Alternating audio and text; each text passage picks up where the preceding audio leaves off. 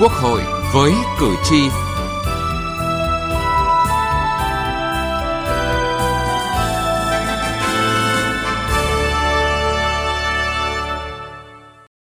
Xin kính chào quý vị và các bạn. Thưa quý vị, năm 2022, tội phạm về trật tự xã hội tuy giảm 6,69%, song còn diễn biến phức tạp, nhất là giết người do mâu thuẫn, thủ tức cá nhân, tội phạm liên quan đến tín dụng đen, tội phạm xâm hại trẻ em, mua bán người, xâm phạm sở hữu, chống người thi hành công vụ. Thảo luận về công tác phòng chống tội phạm và vi phạm pháp luật tại kỳ họp thứ tư Quốc hội khóa 15, các đại biểu Quốc hội nhận định tình hình vi phạm pháp luật trên các lĩnh vực có giảm là tín hiệu mừng Tuy nhiên, một số tội phạm phát sinh mới, tinh vi hơn, do đó đề nghị tập trung đấu tranh quyết liệt các loại tội phạm gây bức xúc trong xã hội. Chương trình Quốc hội với cử tri hôm nay đề cập nội dung này.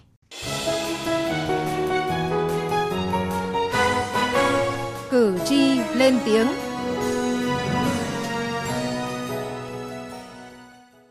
Thưa quý vị và các bạn, đã có không ít trường hợp là nạn nhân của các vụ lừa đảo chiếm đoạt tài sản trên không gian mạng Ông Trần Văn Tùng ở huyện Lục Yên, tỉnh Yên Bái có con làm việc tại Nhật Bản nên thường xuyên liên lạc với nhau qua Facebook. Trong một lần liên lạc qua Facebook, ông nhận được tin nhắn từ một Facebook có tên giống tên con mình với nội dung chuyển giúp cho bạn của con ông 60 triệu đồng. Do trước đó, Facebook này cũng đã nhắn tin hỏi thăm gia đình đúng như con mình, nên khi nhận được yêu cầu, không chút nghi ngờ, vợ chồng ông Tùng đã chuyển tiền luôn. Khoảng 2 rưỡi nó nhắn tin đến, đến hơn 3 giờ một tí thì đi chuyển tiền. Chuyển tiền xong cách đó khoảng chưa đến 30 phút đầu thì nó gọi tiện ra cho con. Thế thì nó lừa mất rồi. Thế quay lại ngân hàng thì bảo thì họ bảo là chuyển đi mất rồi. Hoạt động của tội phạm trên không gian mạng ngày càng gia tăng. Các cuộc tấn công mạng với quy mô lớn, cường độ cao với tính chất mức độ ngày càng nguy hiểm đã và đang đe dọa đến trật tự an toàn xã hội, thậm chí cả an ninh quốc gia nhiều cuộc tấn công mạng đã nhằm vào hệ thống thông tin trọng yếu của Đảng, Nhà nước, các doanh nghiệp, tập đoàn kinh tế để phá hoại kiểm soát, khống chế hệ thống mạng, lấy cắp tài liệu nội bộ gây ra nhiều hậu quả nghiêm trọng. Trong khi đó, việc đảm bảo an ninh mạng hiện nay tại nhiều cơ quan đơn vị còn bất cập. Ông Phạm Hồng Giang, quận Bình Thạnh, Thành phố Hồ Chí Minh nêu ý kiến. Cái trình độ an ninh mạng chúng ta còn yếu. Thế thì bây giờ chúng tôi thấy rằng là bây giờ cái mạng làm sao mà mình phải có tính chất là đối phó và ngăn chặn phát hiện được. Chứ có nhiều cái mà mình cứ đi theo theo thì chúng tôi thấy nó cũng không không kết quả lắm. Cho nên đề nghị nha và những cái cơ quan mà thi hành về an ninh mạng ấy, thì phải nâng cao trình độ. Phải nghĩa là trên cái cơ thì mới được. Nhất là trong ngành công an phải làm cho nó rút ráo chứ không không để cái tình trạng như thế cử tri và nhân dân bức xúc trước các thông tin xấu độc sai sự thật về công tác phòng chống dịch của Việt Nam, tình trạng một số loại tội phạm như chống người thi hành công vụ, cướp, cướp giật, trộm cắp tài sản và tội lừa đảo chiếm đoạt tài sản, đánh bạc trên không gian mạng, các hành vi lợi dụng tình hình dịch bệnh để phạm tội gia tăng, diễn biến phức tạp. Theo ông Thái Văn Ngọc, thành phố Con Tum, tỉnh Con Tum, một trong những nguyên nhân khiến một số loại tội phạm gia tăng là do lực lượng chức năng chưa làm tốt công tác phòng ngừa, ngăn chặn tội phạm. Có lẽ là việc đấu tranh phòng chống tội phạm có những cái hạn chế. Đối với những cái tội trộm cắp, thứ hai nữa là lực lượng chức năng nói chuyện đánh nhau là hầu như rất chậm. Người dân bảo rằng là để đánh nhau đấu có đỏ thì bắt đầu mới thấy lực lượng chức năng để phong trào toàn dân bảo vệ an ninh tổ quốc trong thời gian qua chưa đều khoan.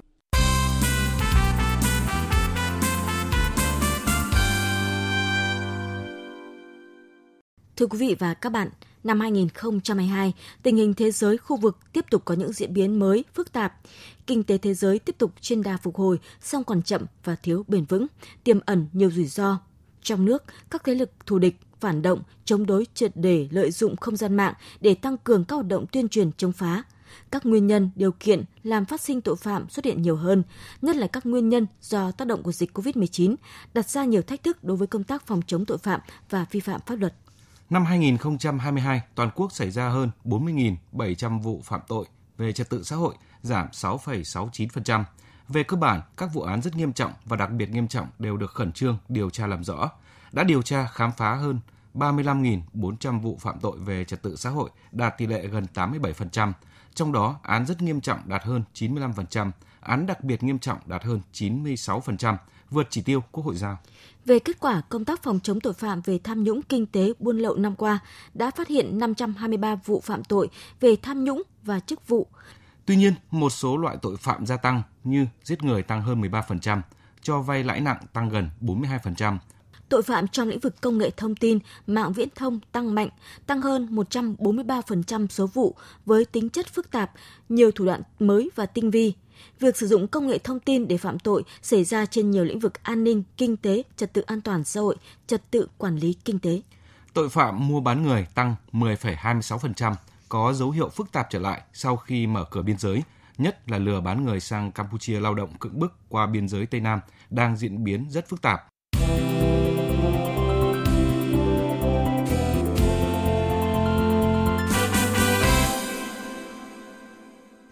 Thưa quý vị và các bạn, thảo luận về công tác phòng chống tội phạm và vi phạm pháp luật tại kỳ họp thứ tư Quốc hội khóa 15, các đại biểu Quốc hội nhận định tình hình vi phạm pháp luật trên các lĩnh vực có giảm là tín hiệu mừng. Kết quả công tác tư pháp phòng chống tham nhũng đã đóng góp rất quan trọng vào việc thực hiện nhiệm vụ phát triển kinh tế xã hội, bảo đảm an ninh trật tự, an toàn xã hội, hoạt động đối ngoại và xây dựng hệ thống chính trị trong sạch vững mạnh. Bên cạnh kết quả đạt được, các đại biểu cũng bày tỏ lo ngại về một số lĩnh vực vi phạm pháp luật còn tăng, phát sinh loại tội phạm mới như giết người do ghen tuông tình ái, án mạng trong gia đình, băng nhóm tranh giành ảnh hưởng địa bàn để vụ lợi, băng nhóm xã hội đen. Do đó, cần có đánh giá cụ thể, phân tích kỹ nguyên nhân để từ đó có giải pháp quyết liệt triệt để. Đại biểu Chu Hồng Thái, đoàn đại biểu Quốc hội tỉnh Lạng Sơn cho rằng, tội giết người là một trong những tội phạm đặc biệt nghiêm trọng, có tính chất và mức độ nguy hiểm cho xã hội đặc biệt lớn. Đáng chú ý trong nhiều vụ án, kẻ phạm tội và nạn nhân là người thân. Mỗi vụ án xảy ra đều quá xót xa. Điều này đòi hỏi các cơ quan chức năng và toàn xã hội cần phải có biện pháp hữu hiệu hơn nữa. Đề nghị chính phủ, Bộ Công an đánh giá nguyên nhân dẫn đến gia tăng cả về số vụ và đối tượng giết người, nhất là các vụ việc mà nạn nhân là người thân trong gia đình để có các biện pháp hữu hiệu hơn nữa trong đấu tranh phòng ngừa đánh giá về chế tài xử phạt đối với tội giết người trong các quy định của pháp luật hiện hành liệu đã đủ sức gian đe loại tội phạm nguy hiểm này. Chính phủ cần có các biện pháp quyết liệt, căn cơ phòng ngừa các loại tội phạm do nguyên nhân xã hội nói chung và nguyên nhân mâu thuẫn gia đình nói riêng. Các cơ quan tố tụng tại địa phương cần đẩy nhanh tiến độ điều tra truy tố xét xử các vụ án giết người, nhất là các vụ án gây bức xúc dư luận. Đại biểu Tô Văn Tám, đoàn đại biểu Quốc hội tỉnh Con Tum cho rằng mặt trái của cơ chế thị trường đã tác động đến một bộ phận mà theo đó bỏ giá trị chạy theo giá cả háo danh thay cho chính danh, lối sống thực dụng, ích kỷ, thiếu trách nhiệm, hệ lụy của lối sống buông thả, ma túy, cờ bạc đỏ đen. Bởi vậy, phòng ngừa tội phạm này có ý nghĩa rất lớn. Cần kết hợp giữa phòng ngừa, tuyên truyền giáo dục với đấu tranh trấn áp, chú trọng phòng ngừa từ gia đình, nhà trường và cơ sở. Phát hiện sớm và hóa giải những mâu thuẫn mới phát sinh không để tích tụ kéo dài. Phát hiện, ngăn chặn và loại trừ các điều kiện nguyên nhân phát sinh tội phạm ngay tại cơ sở. Nêu rõ phạm tội xâm hại tình dục trẻ em, xâm hại trẻ em tăng báo động, nhiều đại biểu đề nghị cần có giải pháp quyết liệt để ngăn chặn. Đại biểu Nguyễn Thị Ngọc Xuân, đoàn đại biểu Quốc hội tỉnh Bình Dương nhấn mạnh. Đây là một trong những tội phạm rất nguy hiểm, không chỉ gây ra thiệt hại cho xã hội, làm băng hoại nền tảng đạo đức mà còn gây ra những tổn thương nặng nề về thể chất và tâm lý, rất khó khắc phục đối với nạn nhân phải tìm ra nguyên nhân, kiến nghị giải pháp căn cơ hơn để ngăn ngừa và nghiêm trị loại tội phạm này. Tôi trân trọng kiến nghị xây dựng một hệ thống pháp luật đồng bộ, mạnh mẽ và hiệu quả là công cụ hữu hiệu nhất trong hoạt động bảo vệ quyền trẻ em, tăng mạnh các chế tài hình sự đối với hành vi xâm hại trẻ em. Trước tình hình tội phạm mạng tăng hơn 143%, đại biểu Thạch Phước Bình, đoàn đại biểu Quốc hội tỉnh Trà Vinh cho rằng những mối đe dọa an ninh phi truyền thống trên không gian mạng, nền tảng số, nguy cơ về mất an toàn thông tin đang có chiều hướng gia tăng, trở thành mối đe dọa trực tiếp tới sự ổn định phát triển của đất nước. Tình trạng do dỉ dữ liệu người dùng hiện nay vẫn chưa được kiểm soát. Nhiều trang mạng trong nước và quốc tế vẫn liên tục giao bán dữ liệu chứa thông tin về căn cước công dân, số điện thoại, thư điện tử của hàng triệu người Việt Nam. Một vấn đề nan giải khác là các tổ chức phạm tội về ma túy, cờ bạc, khiêu dâm, mua bán người đang coi không gian mạng là môi trường kinh doanh kiếm lợi và dễ dàng che đậy hành vi phạm tội. Từ thực tế này, đại biểu Thạch Phước Bình đề nghị. Tôi kiến nghị chính phủ, bộ ngành tục ban hành chính sách biện pháp cụ thể đảm bảo an ninh trật tự trong phát triển các lĩnh vực khoa học công nghệ nhằm phòng chống tội phạm sử dụng công nghệ cao, trong đó có quy định chi tiết một số điều về luật an ninh mạng và các văn bản hướng dẫn chỉ đạo của Thủ tướng của chính phủ có giải pháp nâng cao nhận thức cho nhân viên, người tiêu dùng, bộ phận chuyên trách về an toàn thông tin, đồng thời nâng cao ý thức sử dụng các dịch vụ thông tin, nhất là nguồn thông tin từ nước ngoài, nâng cao khả năng nhận biết, tiếp nhận thông tin, khả năng tự vệ, miễn dịch trước những thông tin độc hại.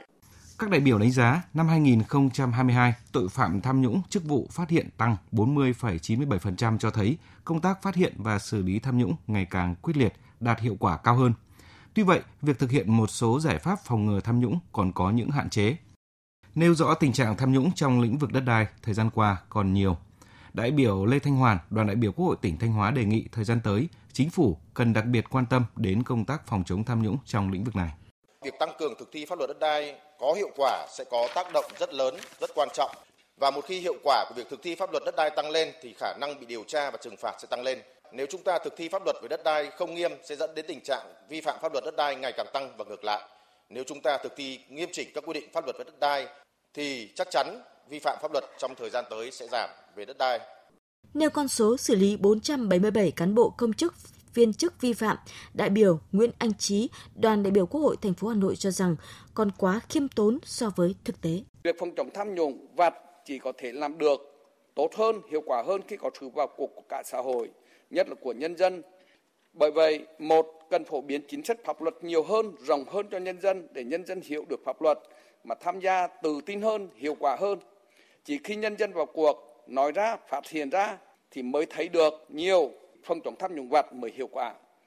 Hai là phát huy hơn nữa vai trò của các cơ quan, nhất là cơ quan dân cử và các tổ chức chính trị xã hội như mặt trận Tổ quốc Việt Nam cả cấp. Nhấn mạnh tội phạm kinh tế, trong đó có tội phạm về chứng khoán thời gian qua đã gây thiệt hại, làm trao đảo kênh huy động vốn lớn cho sản xuất. Đại biểu Mai Thị Phương Hoa, đoàn đại biểu Quốc hội tỉnh Nam Định cho rằng tôi cũng nhất trí với quan điểm của đồng chí Bộ trưởng Bộ Công an và đồng chí Viện trưởng Viện Kiểm sát Nhân dân tối cao, đó là không bỏ lọt tội phạm nhưng cũng không hình sự hóa quan hệ dân sự kinh tế, xử lý nghiêm đối với hành vi cố ý và có yếu tố vụ lợi, nhưng cũng tạo điều kiện cho người phạm tội khắc phục vi phạm. Song song với công tác điều tra, khám phá các vụ án kinh tế, kịp thời cung cấp thông tin và phản bác tin đồn thất thiệt để giúp ổn định thị trường, góp phần bảo vệ doanh nghiệp và nhà đầu tư làm ăn chân chính. Bộ trưởng Bộ Công an Tô Lâm cho biết, để nâng cao hiệu quả công tác phòng chống tội phạm và vi phạm pháp luật, năm 2023, Chính phủ tập trung chỉ đạo thực hiện nhiều nhiệm vụ giải pháp trọng tâm về công tác đấu tranh phòng chống tội phạm. Triển khai toàn diện công tác phòng chống tham nhũng tiêu cực theo chỉ đạo của Ban chỉ đạo Trung ương về phòng chống tham nhũng tiêu cực, tổ chức thực hiện có hiệu quả công tác tiếp nhận, xử lý tố giác tin báo về tội phạm, kiến nghị khởi tố, thường xuyên thanh tra kiểm tra việc chấp hành pháp luật trong hoạt động điều tra theo tố tụng để tăng cường tổ chức giám sát tối cao các chuyên đề về phòng chống tội phạm và vi phạm pháp luật, tiếp tục xây dựng hoàn thiện các thể chế pháp luật về công tác đảm bảo an ninh trật tự.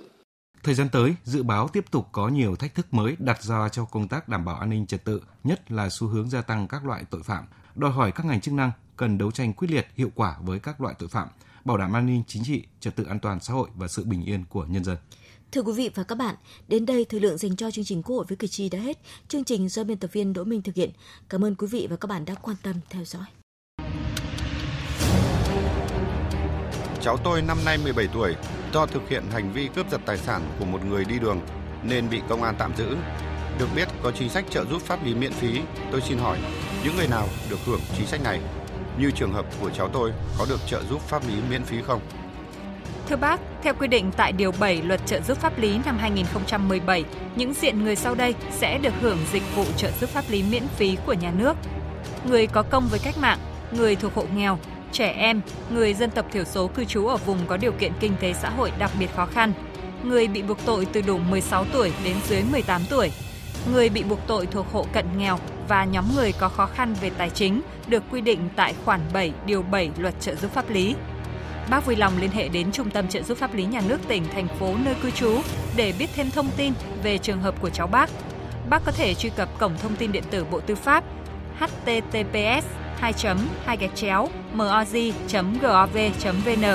hoặc trang thông tin điện tử của Sở Tư pháp địa phương, hoặc gọi về Cục trợ giúp pháp lý Bộ Tư pháp theo số điện thoại 024 6273 9631 để được cung cấp thông tin liên hệ.